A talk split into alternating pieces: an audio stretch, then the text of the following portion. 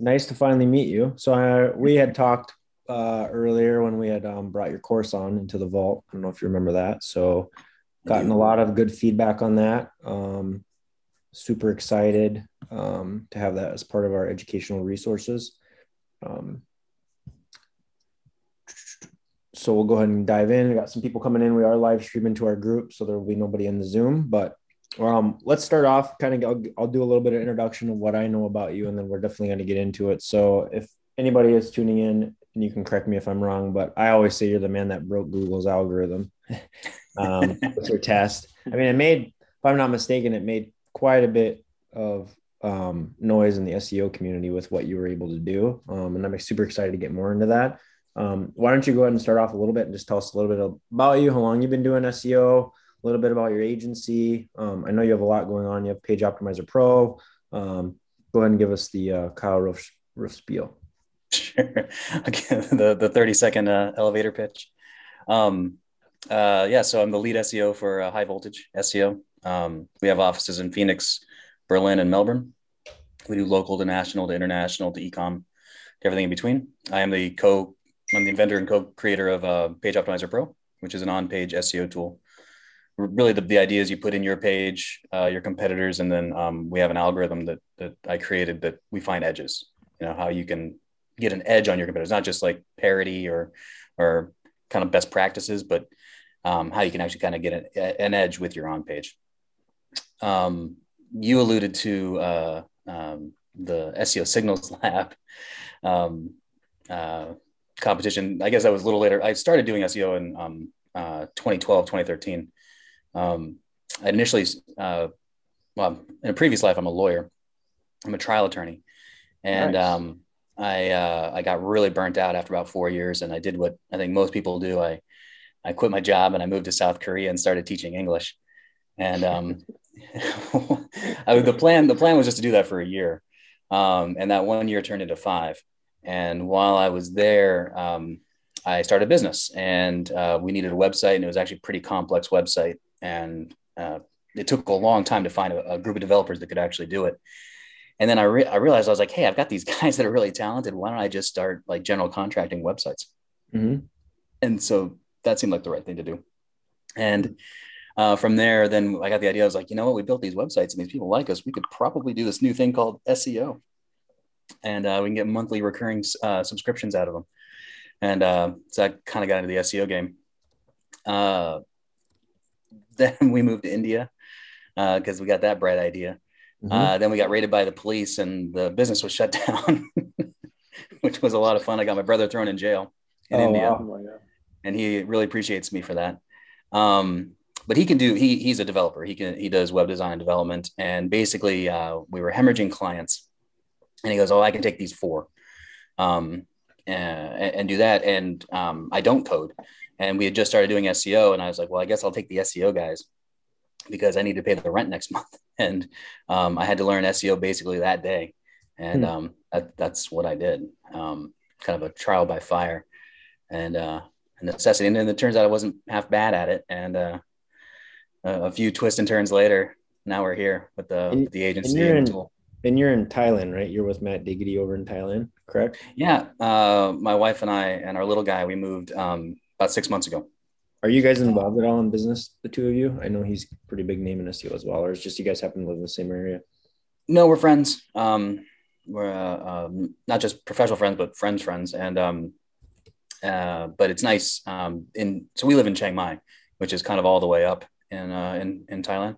And it turns out it's a real hub for SEO. You can't throw a rock without hitting a pretty high level SEO affiliate marketer or just some form of digital marketing in this area. It's remarkable. The level of talent that's here and the level of success.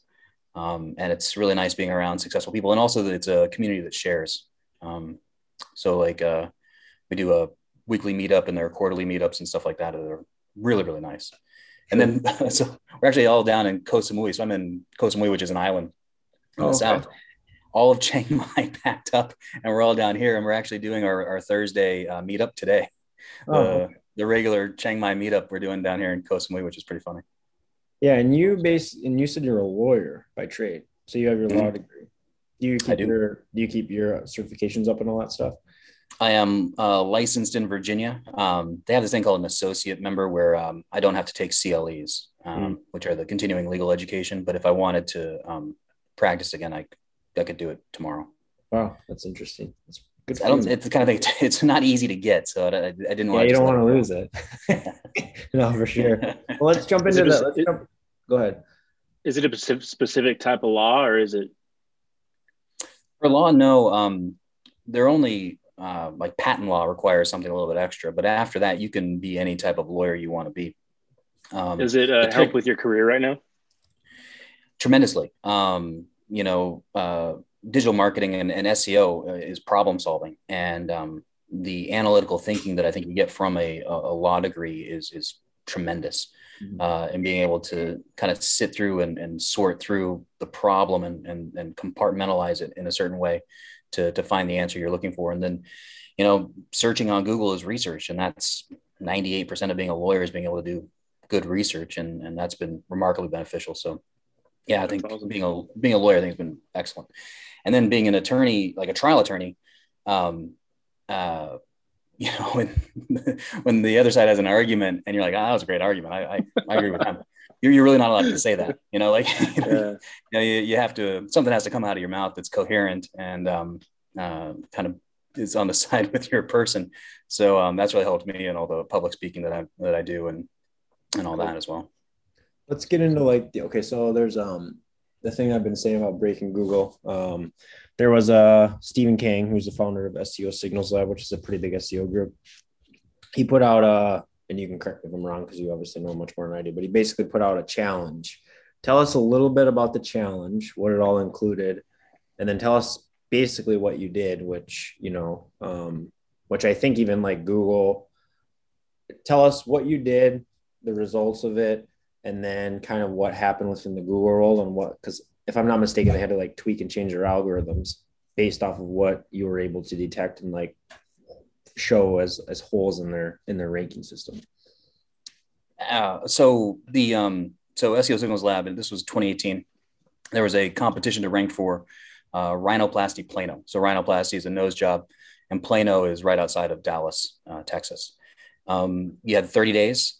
So it's a sprint and you had to have a brand new domain. So fresh domain. So you couldn't have anything that you've done anything to.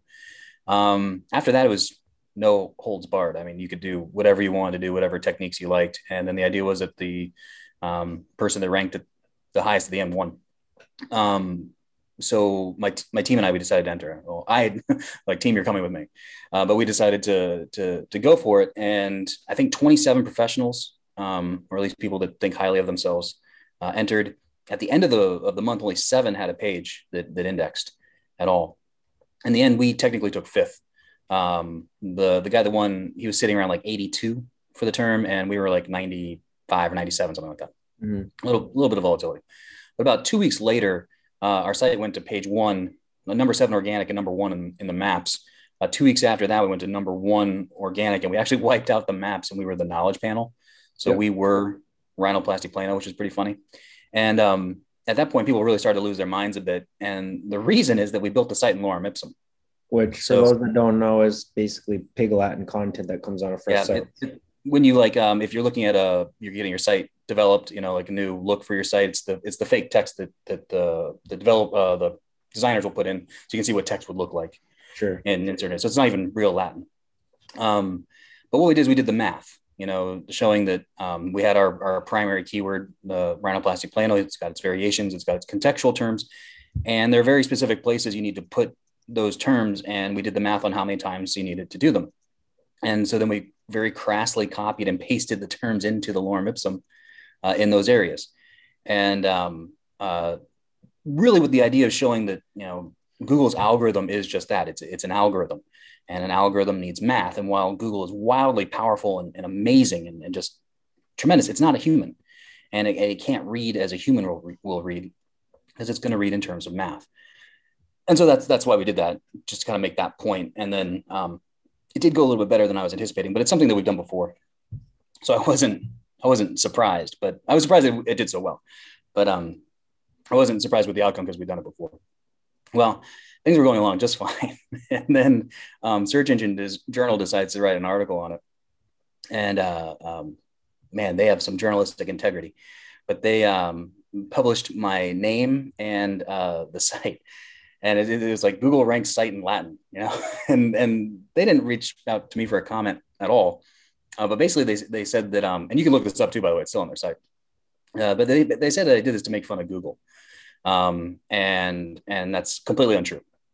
I did it to make fun of people that say that all you need is good content, because you don't.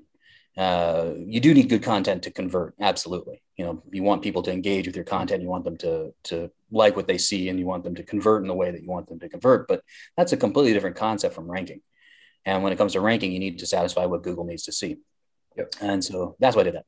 So about 6 hours later, the site was de-indexed by Google, which is, I guess, fair play. But then the part that was a little uncool was that morning from about 1:15 a.m. to about 1:27 a.m., Google de-indexed 20 of my test sites. And the test sites had nothing to do with the competition site. They were just sites that I used to test the algorithm. How did they link them together? Through the host? Or you tell me. They're all on different hosts. They all had different privacy levels. My guess is just through the registrar, because they're all registered in my name. That was the common language. People were like, well, they're not allowed to do that. And I was like, okay. Well, they can do it. Yeah. You have private.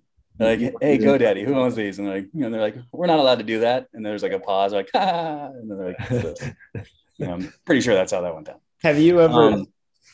Oh, keep going. I was going to say though is the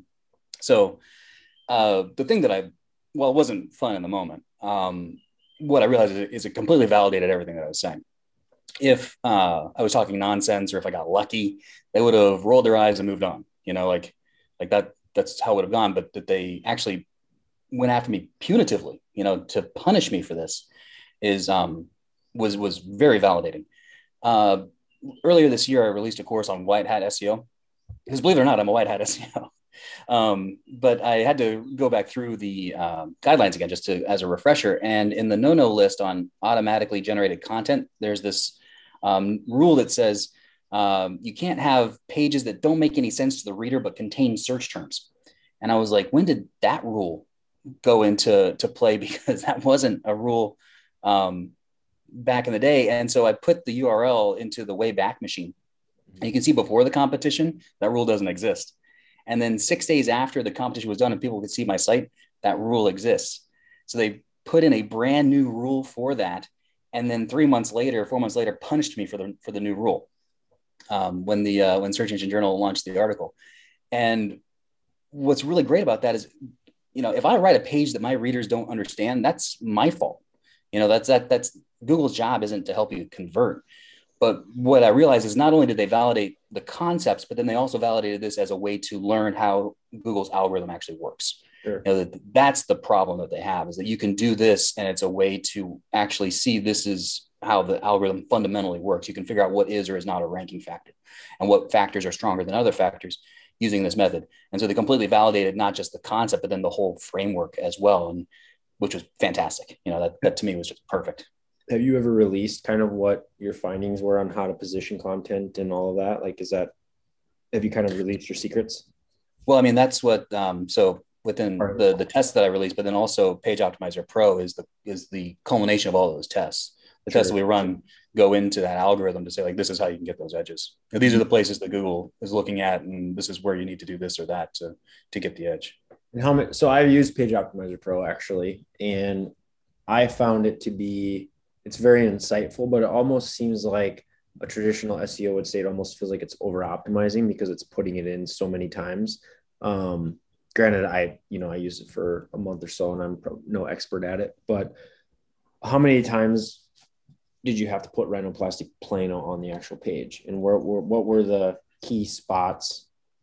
You know, like some people will say it's always within the first sentence, within your H1 tag, you know, title tags. Kind of talk to us a little bit about that.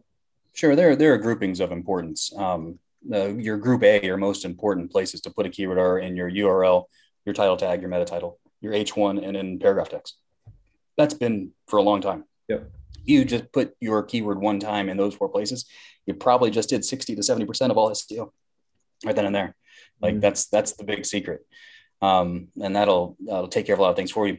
When it comes to like what is over-optimized, there's no set term. Those things vary keyword to keyword, which is the point of you have to do this analysis each time. I think for Rhinoplasty Plano, it was only a handful of times that it was on the page.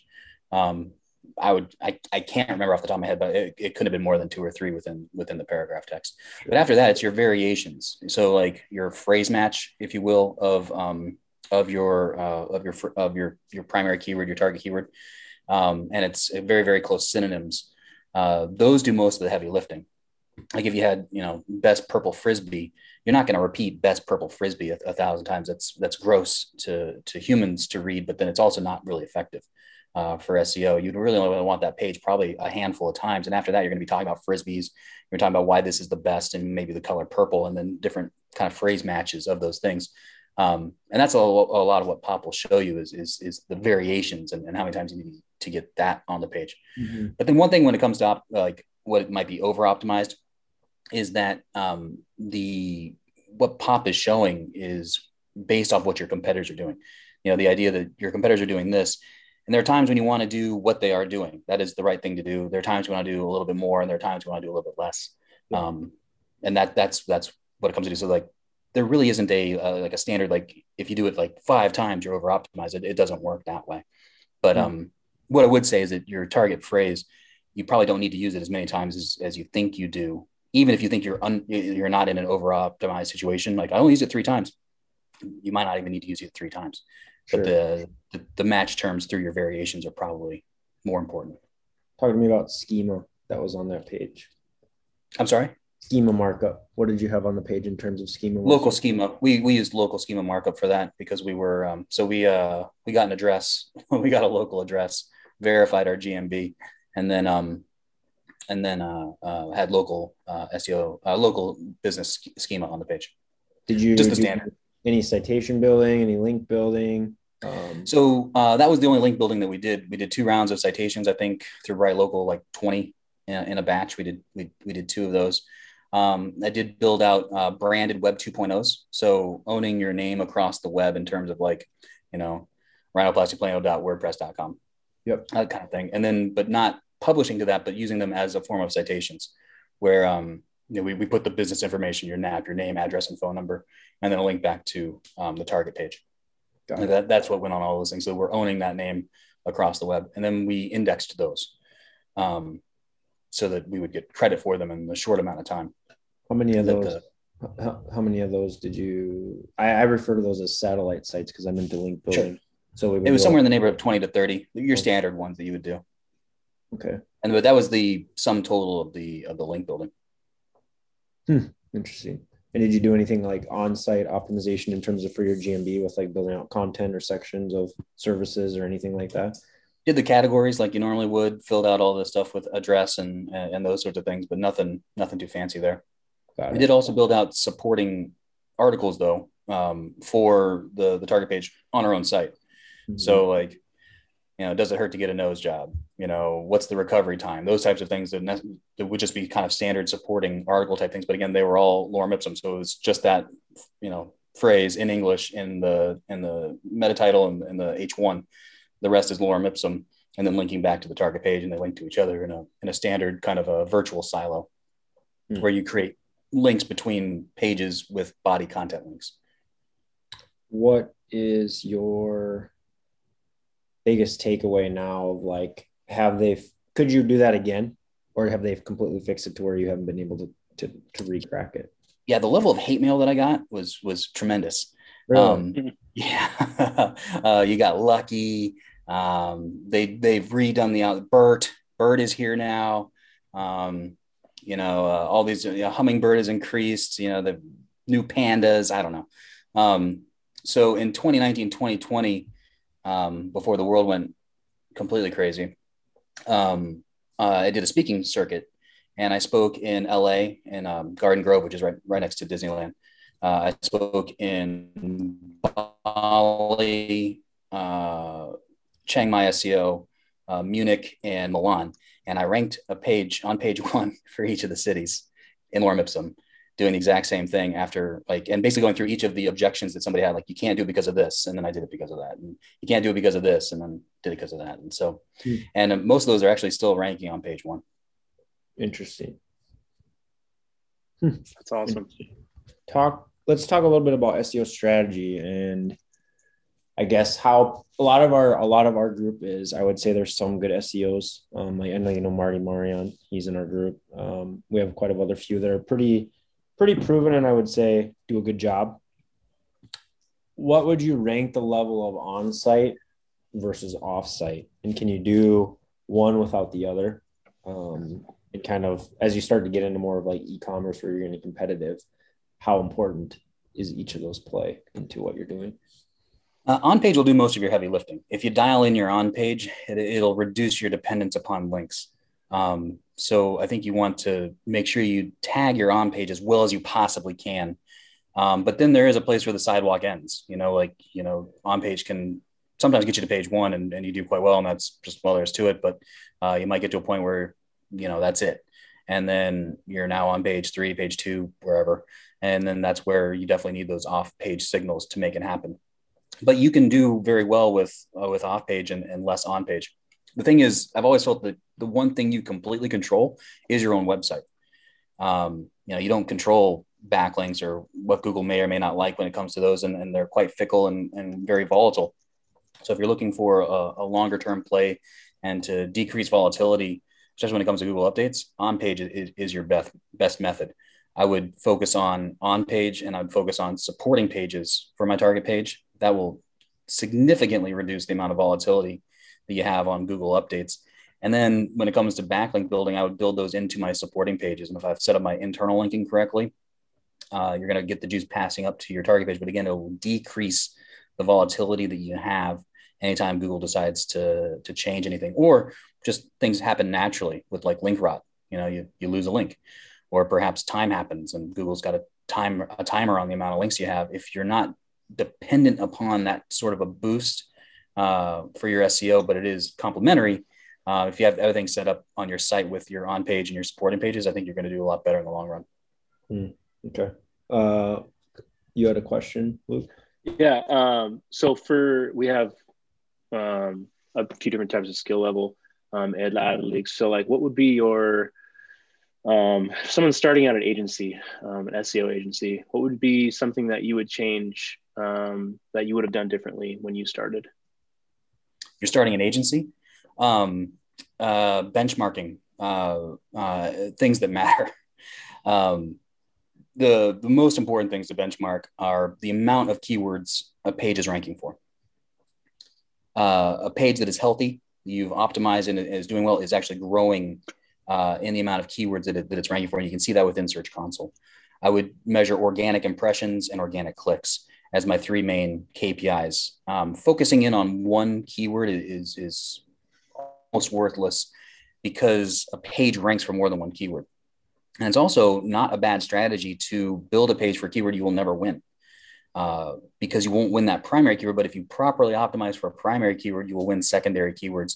And often those keywords will drive a lot of traffic. And because they're longer phrases, they're often more buyer intent, so that somebody, if they can get to your page because of that longer phrase, they're more likely to convert. So it's even better traffic. Measuring the page's performance is something that I would start with. Something else that we did was benchmarking where we started. Usually you come into a project and the page exists for a particular phrase, and you're going to optimize that phrase. Optimize that page for that particular phrase and do stuff to it.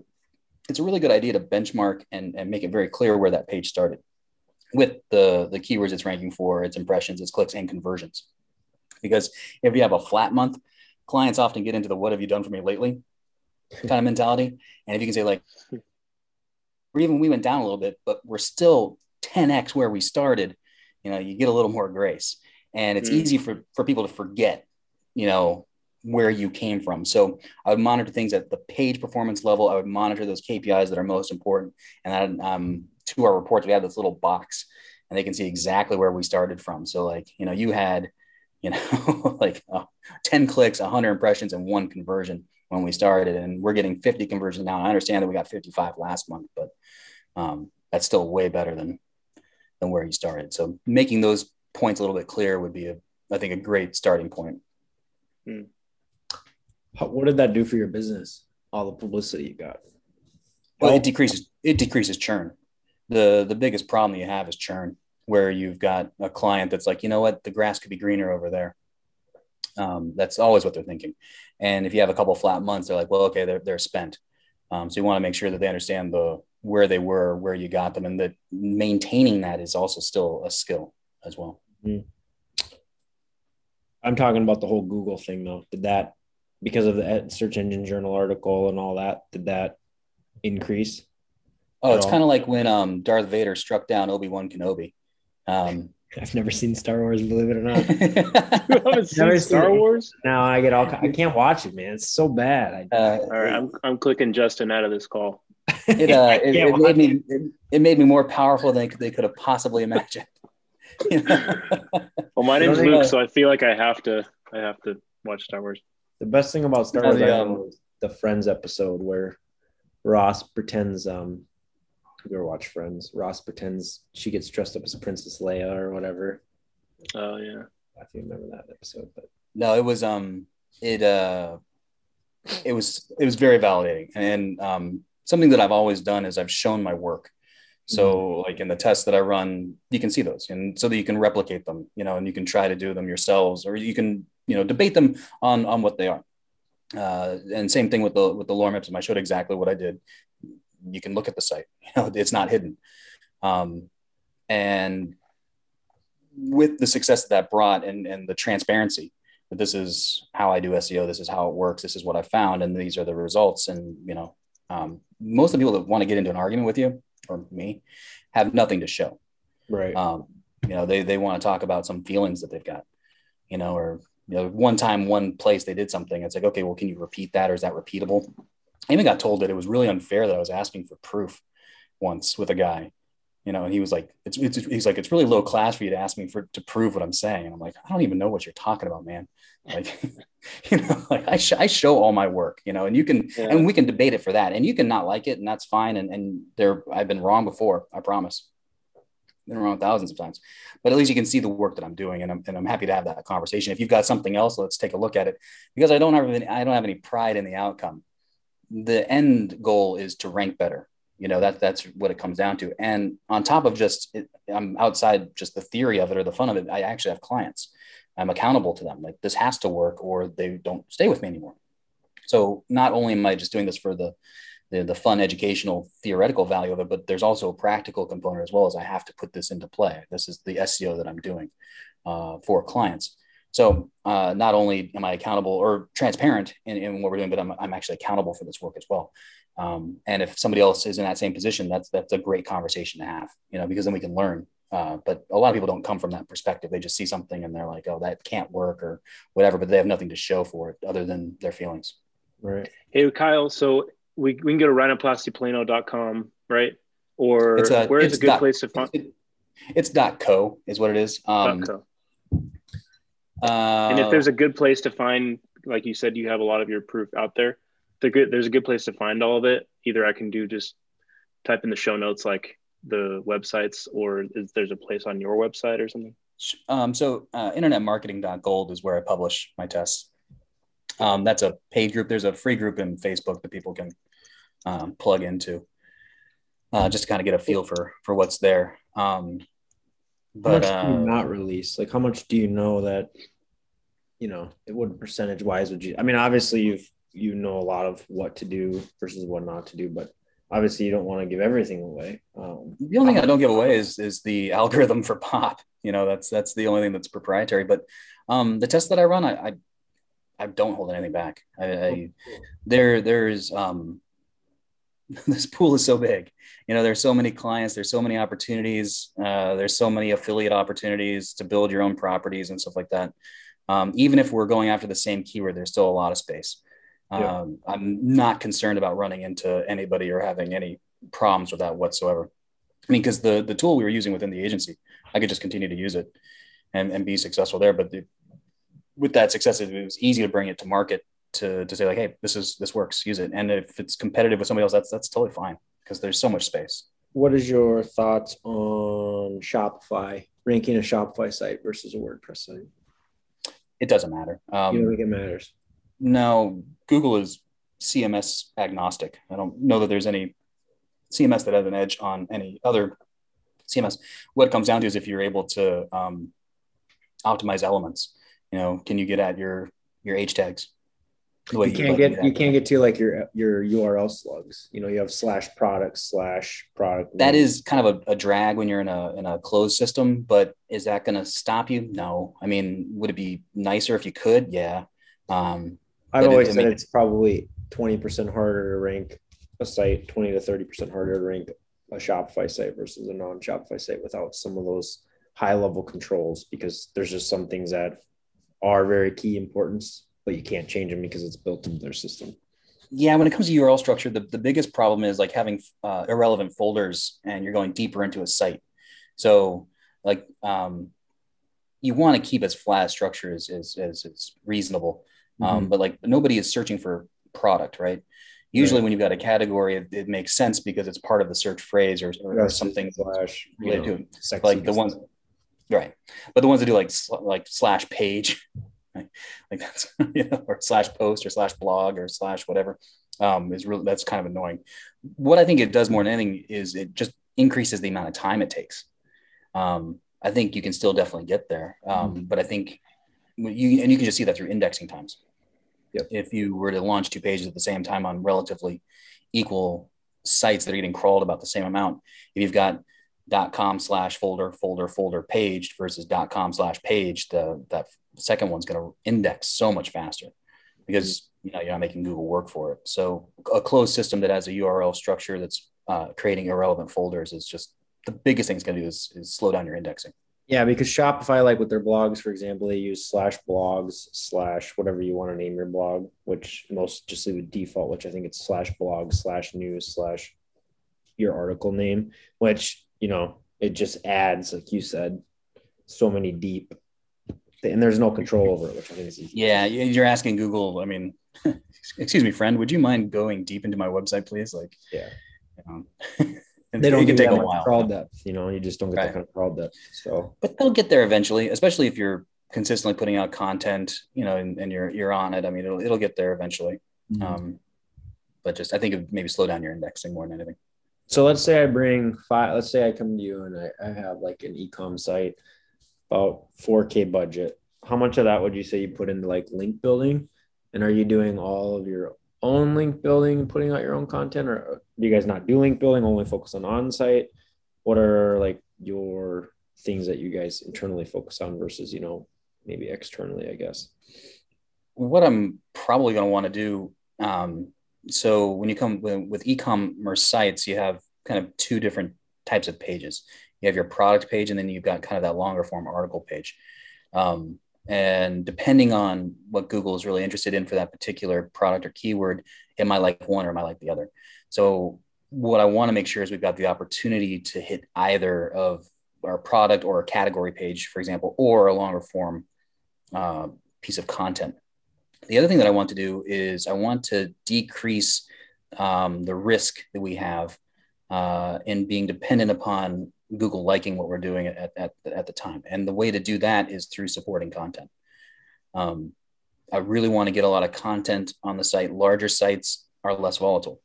Larger sites that are contextually and topically relevant are less volatile.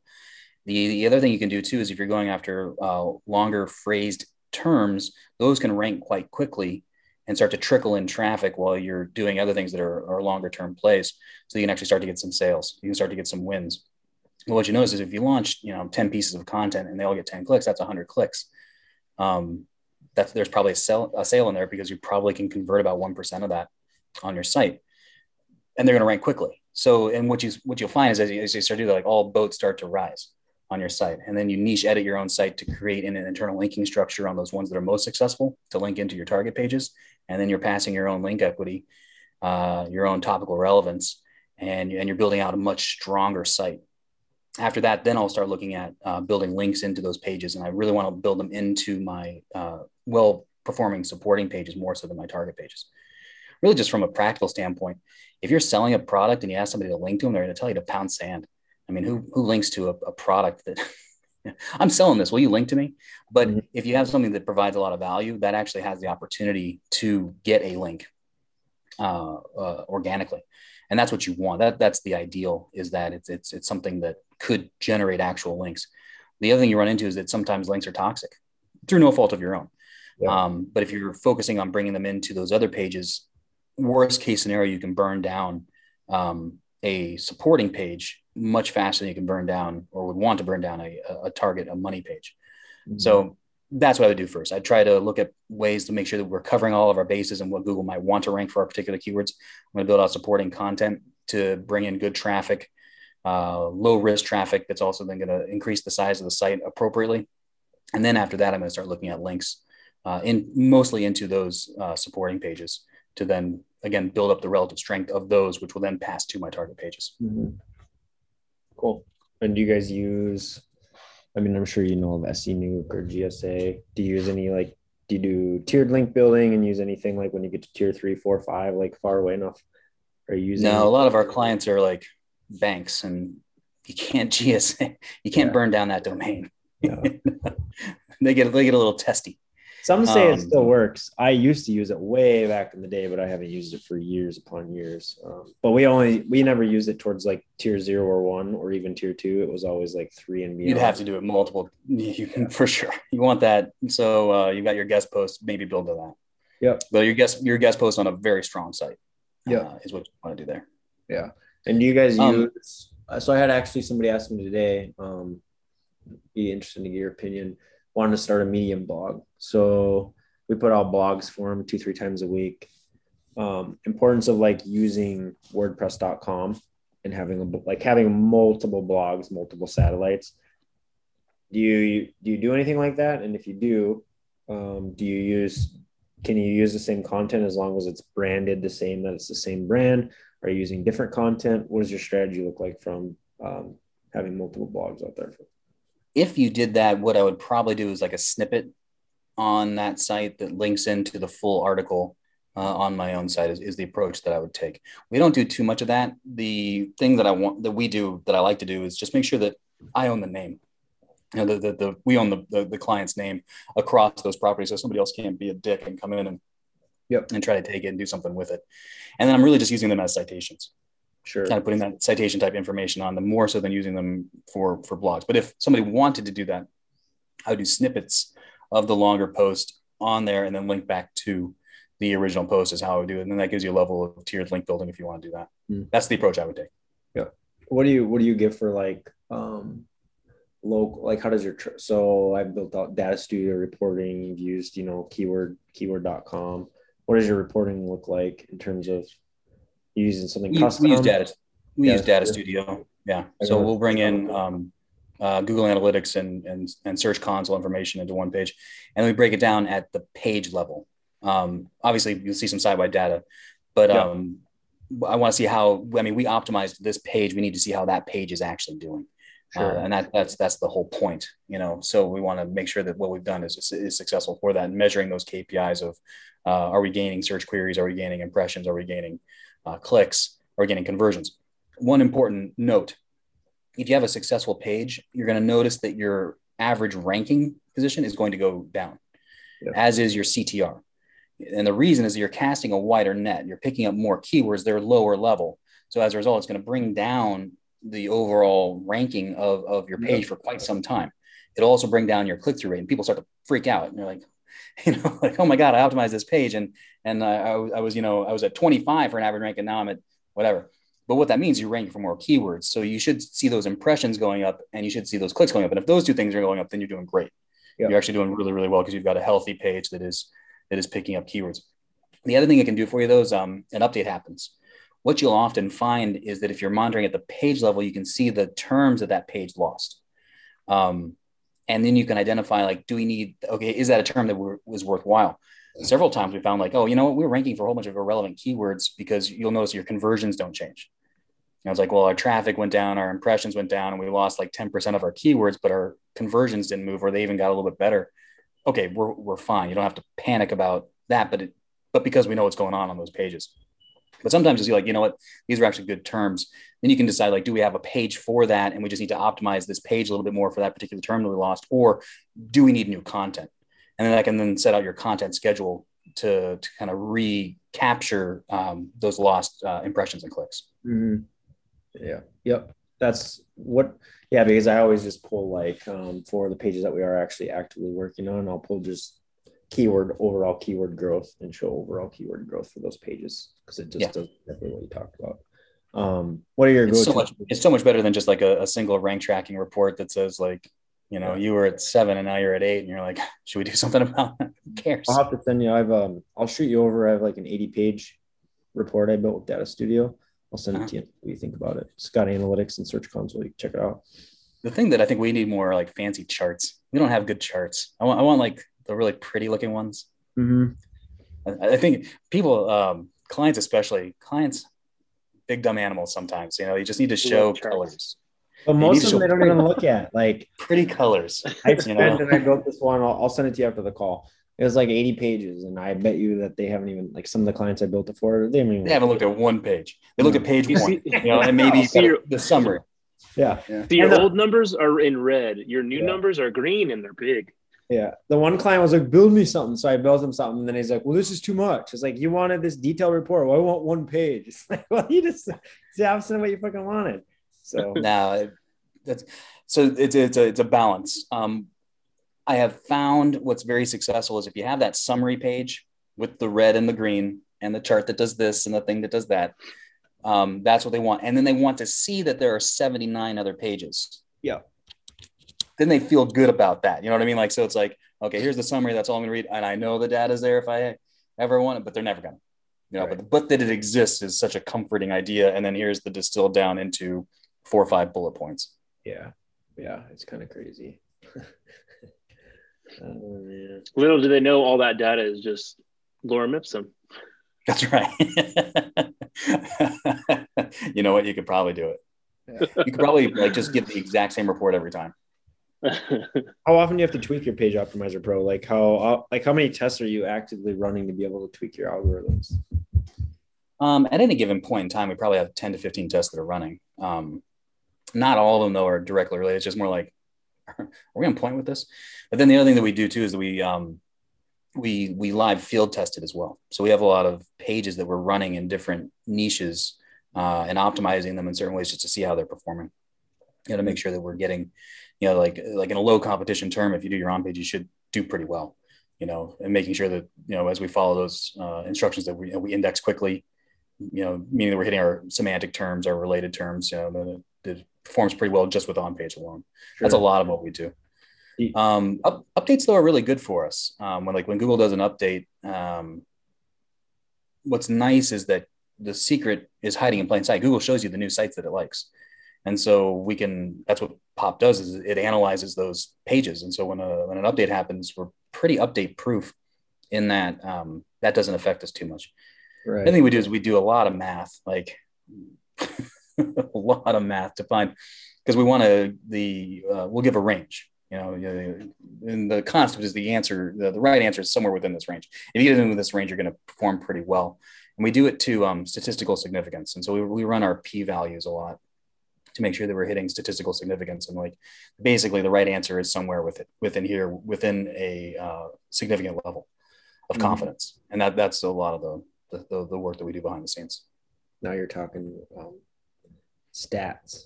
I failed basic algebra 3 times. I had no idea that my entire life would be statistics, like that, a true understanding of standard deviation, p-values, those standard error of the mean is an amazing piece of math that I had no idea existed several years ago. And it's become pretty much a daily part of my life. Yeah. You're talking math, and I absolutely hate it. I did horrible at it. So. I didn't think I liked math. I mean, I thought I was fine at it, but I'm not good at school math. Mm-hmm. You know, like if you were to like, man, we need you to cosine this tangent over here. Like, I don't know. I don't know anything about that, but now when it comes down to like probability and statistics and stuff like that, that's actually a lot of fun. You can teach yourself it too. Yeah. I know we don't have much time yet, but 15 minutes. Or we have a hard stop, Kyle. We're gonna go till 9 if that's good for you. No, it's my 8 a.m. So. Well, you're early. I got all the time in the world. And actually, I think I'm gonna round up to the weekend after this anyway. So. There you go, man. Start having some beers. There you go. Would you want to talk about the future of SEO? Like, kind of what SEO's you think is gonna happen? SEO's dead. Oh man, it's died. It's died so many times. As long as it is not a manually curated index, where an actual group of humans is choosing what should rank, there will always be optimization. Same thing with Facebook ads, any kind of PPC. As long as there's an auction that is looking at certain areas that you can optimize. As long as it's not a human doing it, there will always be SEO, and there will always be ways to improve your PPC. That is the future. So as long as it's not a human being doing it, we're good. Even if it's a very fancy AI, that's fine, because that is not a human, and it can get close probably, but it will still rely on math. It will still rely on things that can be optimized. So right. That to me, I'm not too concerned. Or like, was it the new text that's coming out written by AI, this or that, that to me looks like Spinner Chief from 2012. Like it's not too much better. So what I still think there's room. AI what? Like the AI written content that people are. GPT-3 stuff. I think humans will still be necessary for a while. But optimization will be there for a while. One other thing that I think it is an important point is that the stuff that changes in Google's algorithm is usually the stuff on the fringe. In a bell curve, if you've got like 70, 80%, it's the 10 to 15% on each side where people are trying to game something. That's usually where they're targeting. And there is some carnage, and it's unfair. It'll tag a site that's doing it legitimately, but by and large, that's what they're trying to get. The stuff in the middle stays relatively the same. And the thing I teach people, or really highly recommend, is don't overthink it. Do the basics first before you get into any kind of fancy technique. Don't try to outthink Google. Just give it what it needs. Get fancy later. So kind of start with the basics, get there, and then go. Have you How have you seen it evolve over? Because how long have you been doing SEO? When did you say? It's about 2012. 2012. How much has your strategy changed in terms of on-site, off-page versus on-site? Like, I've gotten more sophisticated in terms of the content that I produce for the site, and what I'm actually trying to get indexed for the site. That's been a. I used to really just think about it in terms of one page. We've got this page, let's get that page optimized and ranked. But there's actually a lot more to it with the content strategy you're going to have and what you're going to put out for the site. Most recently, I've been Avalanche Theory from Chris Carter. I highly recommend looking at that. You can go to Builder Society and look up Avalanche Theory. And it actually really well articulates a lot of what I do. And it's a method of finding what your site is, the strength of your site. Like, instead of using my site's a DA20, I don't even know what that means, but it's a way to categorize how strong your site is by the traffic you're receiving and the traffic you naturally receive. And so I've been doing a lot of testing with that, and that's been a lot of fun. And it's a better metric, I think, than just some arbitrary number. Not to take away from those arbitrary, they're great, but I think it's a little more useful to look at things in terms of traffic, because that's really the end result is traffic. And it's a little bit harder to manipulate your traffic than it is some sort of metric from another tool. Sure. That makes sense. What are your go-to tools? SEMrush, Ahrefs, obviously Page Optimizer Pro. Yeah. Pop and only Pop. That's all we use. What do you use for research? We use SEMrush primarily. Yep. It has enough tools in there that we kind of consolidated a lot of tools into SEMrush, basically. We did it primarily like March 20 20 when we were like, we got to get lean, you know, like, are we going to lose clients? What's going to happen with this COVID thing? So like, you know, our software budget went from about $4,000 to about $2,000 a month. Really trimming down a lot of like, well, you know what, we have this and it does do this and we do like that, but we can approximate this with this other tool. Yeah. And SEMrush kind of covered a lot of that for us. And then Cora is another tool. That, yeah. I was just going to ask what the name of it was. I couldn't remember. I've used that one and that one's a pain in the butt to use. You need to like spreadsheets and you need to like them a lot. Ted is a great friend of mine, but I think he looks at that complexity as a feature. But what we do is we start with Pop, and Pop has a content brief, and we start with that. And kind of then on the next run, we're going to look at more advanced strategies in Pop and Cora. And Cora has this thing called Best of Both by Page. That's the only column you need to worry about.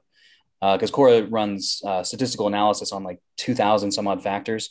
And then it uses two different statistical methods, and Best of Both is where they both agree. Mm-hmm. And so you can get a list of like 20 things. Some of them are very low hanging fruit, and in the statistical model, they're moving the needle. Tag those, you get them done in like 10, 15 minutes, and then don't worry about the rest. And you probably get a bit of an edge. Yeah.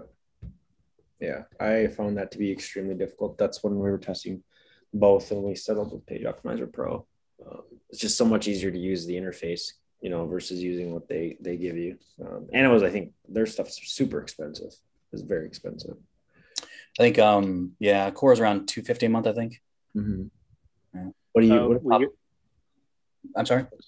Sorry to butt in. We got a question from Marty Marion. I know we're coming up pretty soon, an hour here.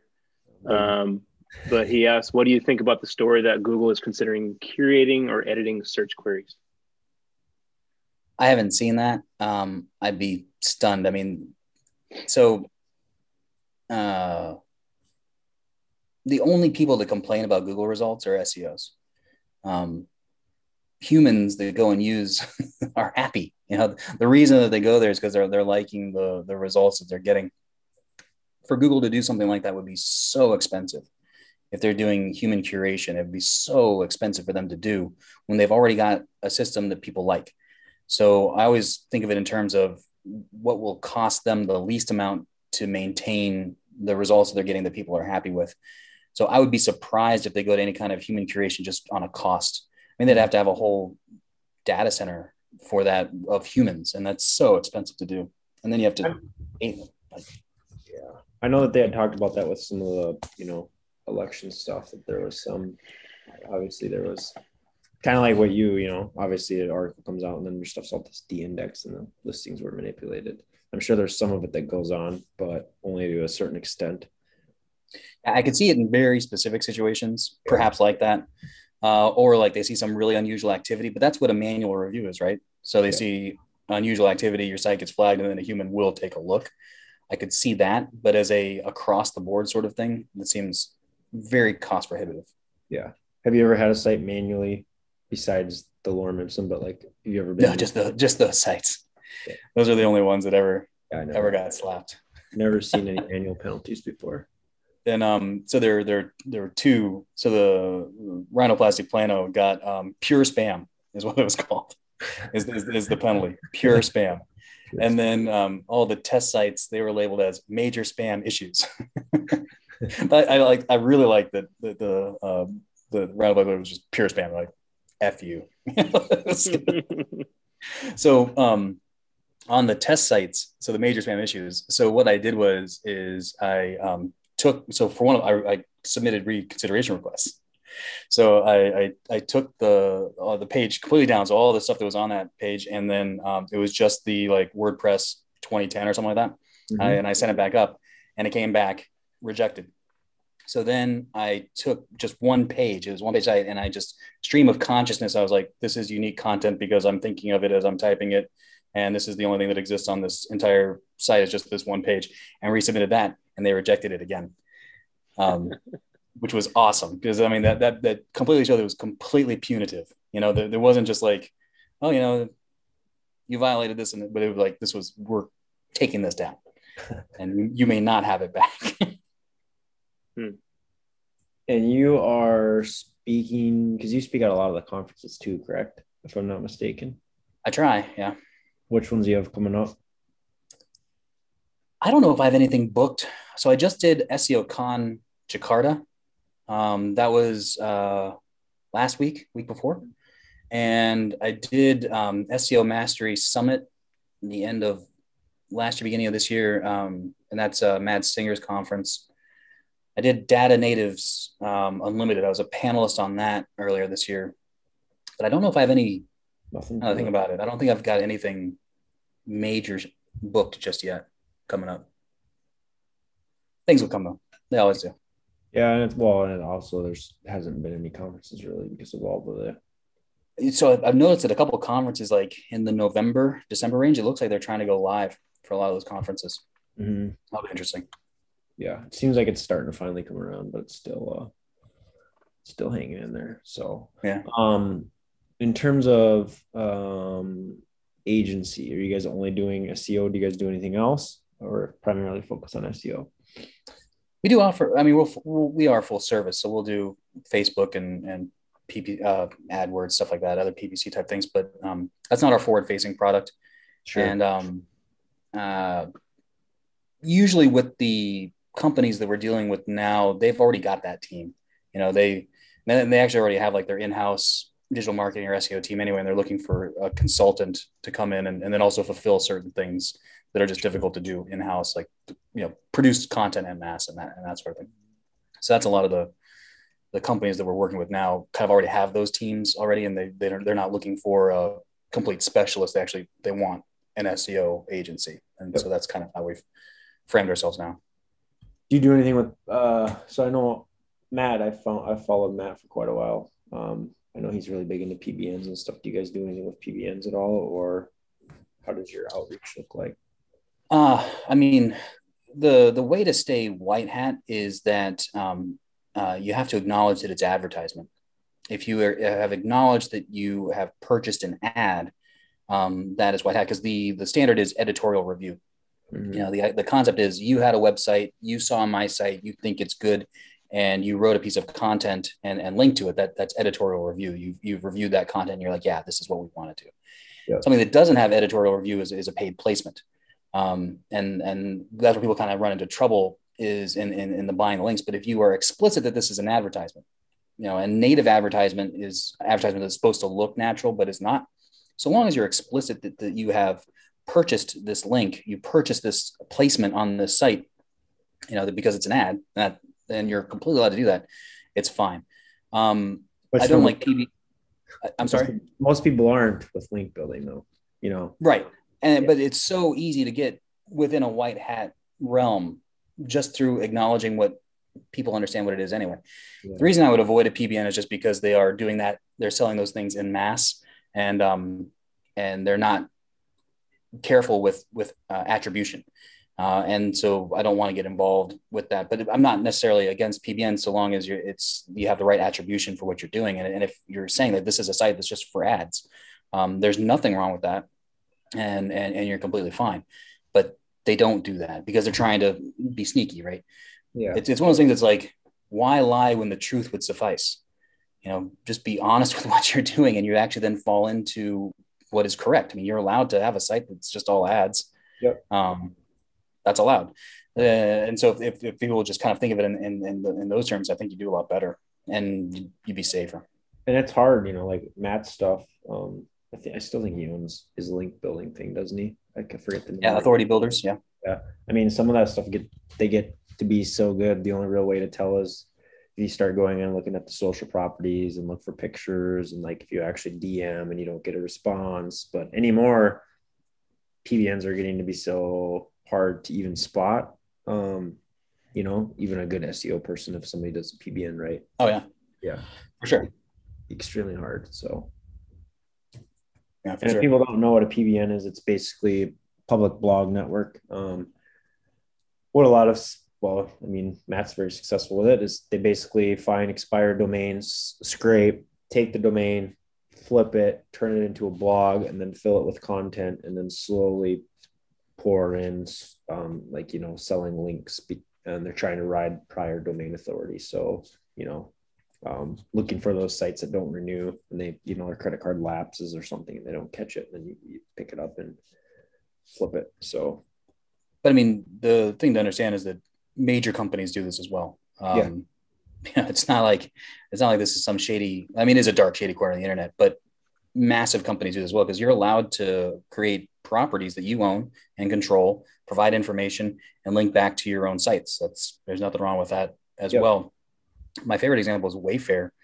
Wayfair owns like 5 different furniture companies, and they all link to each other. I did this one search. It was like Chase Lounge or something like that. And of the top 20 results, I think they had 6. You know, like they had like 2 on page 1 and like 4 on page 2 or 3. I was like, that's ridiculous. They're all the same company. So I mean, it's a practice that you're allowed to do. I mean, you're allowed to have multiple sites going after the same keyword, even if, you know, they're different companies, but they're owned by the same parent company. That's fine.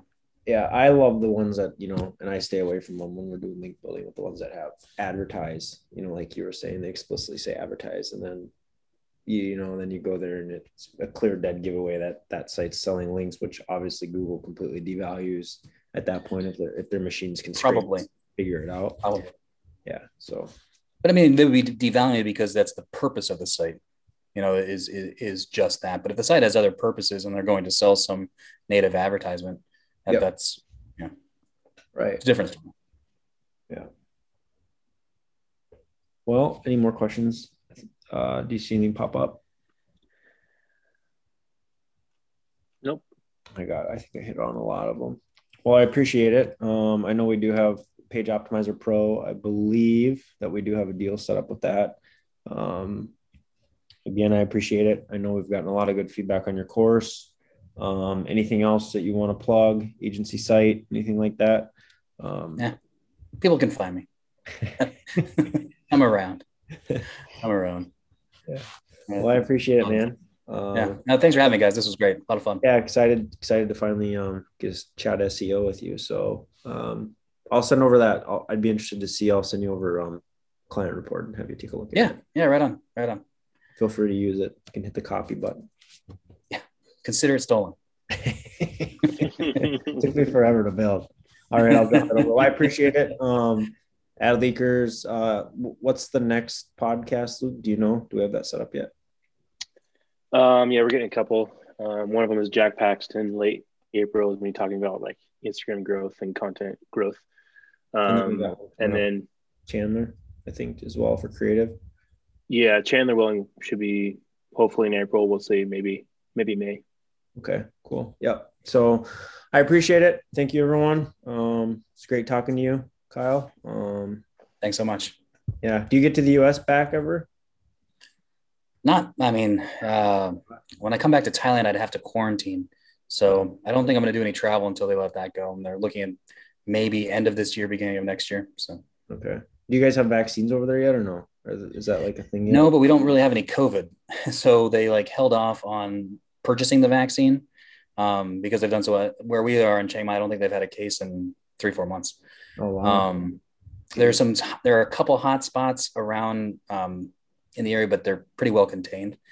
But as a result, I don't think we're going to get the vaccine until like May, June, July, somewhere in there. Mm-hmm. I was looking the other day because looking at something for some reason, just to see the cost of living over there. And I think I looked at the Philippines, but you can get like, it's crazy. You can get like a 9,000 square foot mansion for like $1,000. I was like crazy. You can get for like $6,000 a year. You can rent like a 9,000 square foot mansion. Basically costs nothing in US dollars. It's crazy. Yeah. I think the Philippines might be a little less expensive than Thailand, but we live in a 3-bedroom house in a gated community. It's not like the nicest in the area, but it's still, just it's fine. I think we've got 2,200, 2,400 square feet, something like that. We're paying $600 USD a month. Yeah, it's crazy. And, but you know what's crazier though? Luke lives in California, in Orange County. He's got like a 1-bedroom shed, and it's like $10,000 a month. The thing that blows my mind. If I pop my head, I can see the ocean. So we're obviously not Thai. So the heat.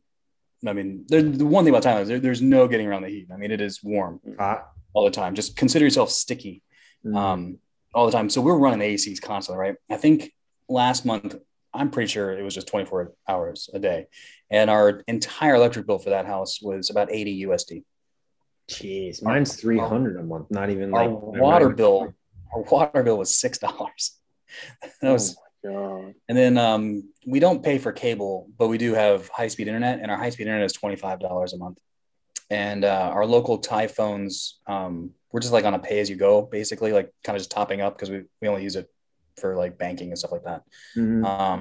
That costs, I want to say, $3-4 a month. Can you practice law over there? Like, can you get certified if you have a law degree here in Thailand? I doubt it. I haven't looked into that at all, but I'd be surprised if we can. Mm, interesting. I've never been over there. Multiple languages? No, I can speak restaurant Korean, like where I can order very effectively, and as you can see, I can find food pretty well. And so those kind of small talky things, like, you know, directions, that kind of stuff I can do in Korean. I can read and write Korean pretty well too. Nice. Which is very helpful. Actually, what's really great about Korea is like restaurant names are usually like the meat or their main course. So it'll be just like chicken restaurant, you know versus like next door is like squid balls restaurants. Like, I think we're on chicken. You know, that's a lifesaver, like is learning how to read. Thai is, I don't think I'll ever be able to learn how to read Thai. Yeah. It's based off of Sanskrit. But my son, though, is learning how to read. As he goes to a school, it's bilingual, and it's phenomenal. Mm. He's writing his name in Thai, and I'm like, that's unbelievable. Mm. That's awesome. Is it pretty, like, I guess I don't even know, I've never been over Thailand. Like, in terms of, like, crime and stuff, is it very similar to the U.S., or is it, like, a lot less crime? Because there's significantly less crime. No crime here. I mean, there's crime here, of course, but significantly less crime. The only thing that you have to watch out for is motorcycle accidents. Like, people are just killing themselves left and right on their scooters. Like, because that's pretty. It's an odd thing. I think the best way to describe it is slow aggression. You can be as aggressive as you want if you're just going slowly. And so, like, you have these people that'll cut across like 4 lanes of traffic, but they do it at this like snail pace, and everyone's like, all right. Yeah. But you know, like if they were to dart across, people lose their minds, I'm sure. But it's because he did it slowly. It's like, all right, we'll give you that one. But scooter and motorcycle accidents are like super high. Traffic deaths are pretty high, like per capita. But health system here is fantastic. Anything that you would need, people do like medical tourism, that kind of thing, but also, like, if you have like now that I've moved here and I moved with a family, a lot of people are paying me like, hey, so you were able to make it. You know, like some people have like maybe a medical condition that you need kind of checked on. Those doctors are here, and it's affordable and stuff like that. Any kind of leisure activity you're into is here. Whatever you like to, whatever you're into is available, and there's a community for it. So it's really, really great. I don't think I'm moving. I got 4 kids, so I'm stuck. Think about it. The school that we send my son to is phenomenal. It's about $3,700 a semester is what it comes out to. I would think we're paying 3-4x easy in the U.S. for the quality, the level of education it is. And they're obviously accredited by Thailand, but they're also IB accredited, which is the UK system, and they're also accredited in the U.S. as well. Do they teach it in U.S. like they teach it in English? So it's split. So there are 3 teachers in the classroom at all times. There's a native English speaking teacher. She's from the UK. There's a native Thai speaking teacher, and then they have a teaching assistant. And there are only 18 kids in there. So it's 1 teacher for 6 kids, which is unbelievable. And they also pride themselves that the kids spend more time outside than they do inside.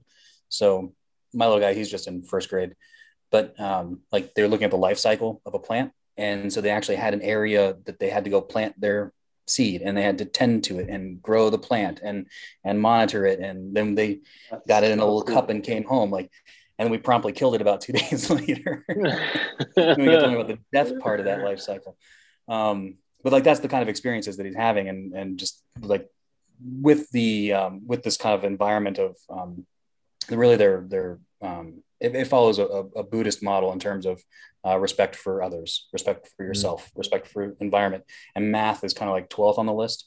But I was like, prefer that we build a better human, at this stage of his life. And then we'll get, but then on top of that, because they have the accreditation in the US and the UK, they can't just like not teach them. Like it's still an amazingly quality education, but yeah. Cool.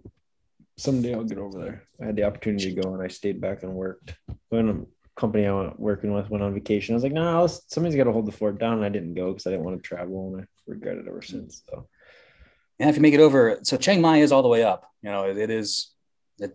all the way up. So it's only about an hour and a half. It's about an hour from Bangkok, but on a flight, but like, yeah, driving would take forever. It's like a 8-9 hour drive and trains I wouldn't do, but if you hit Bangkok, think about it, come on up, see the community.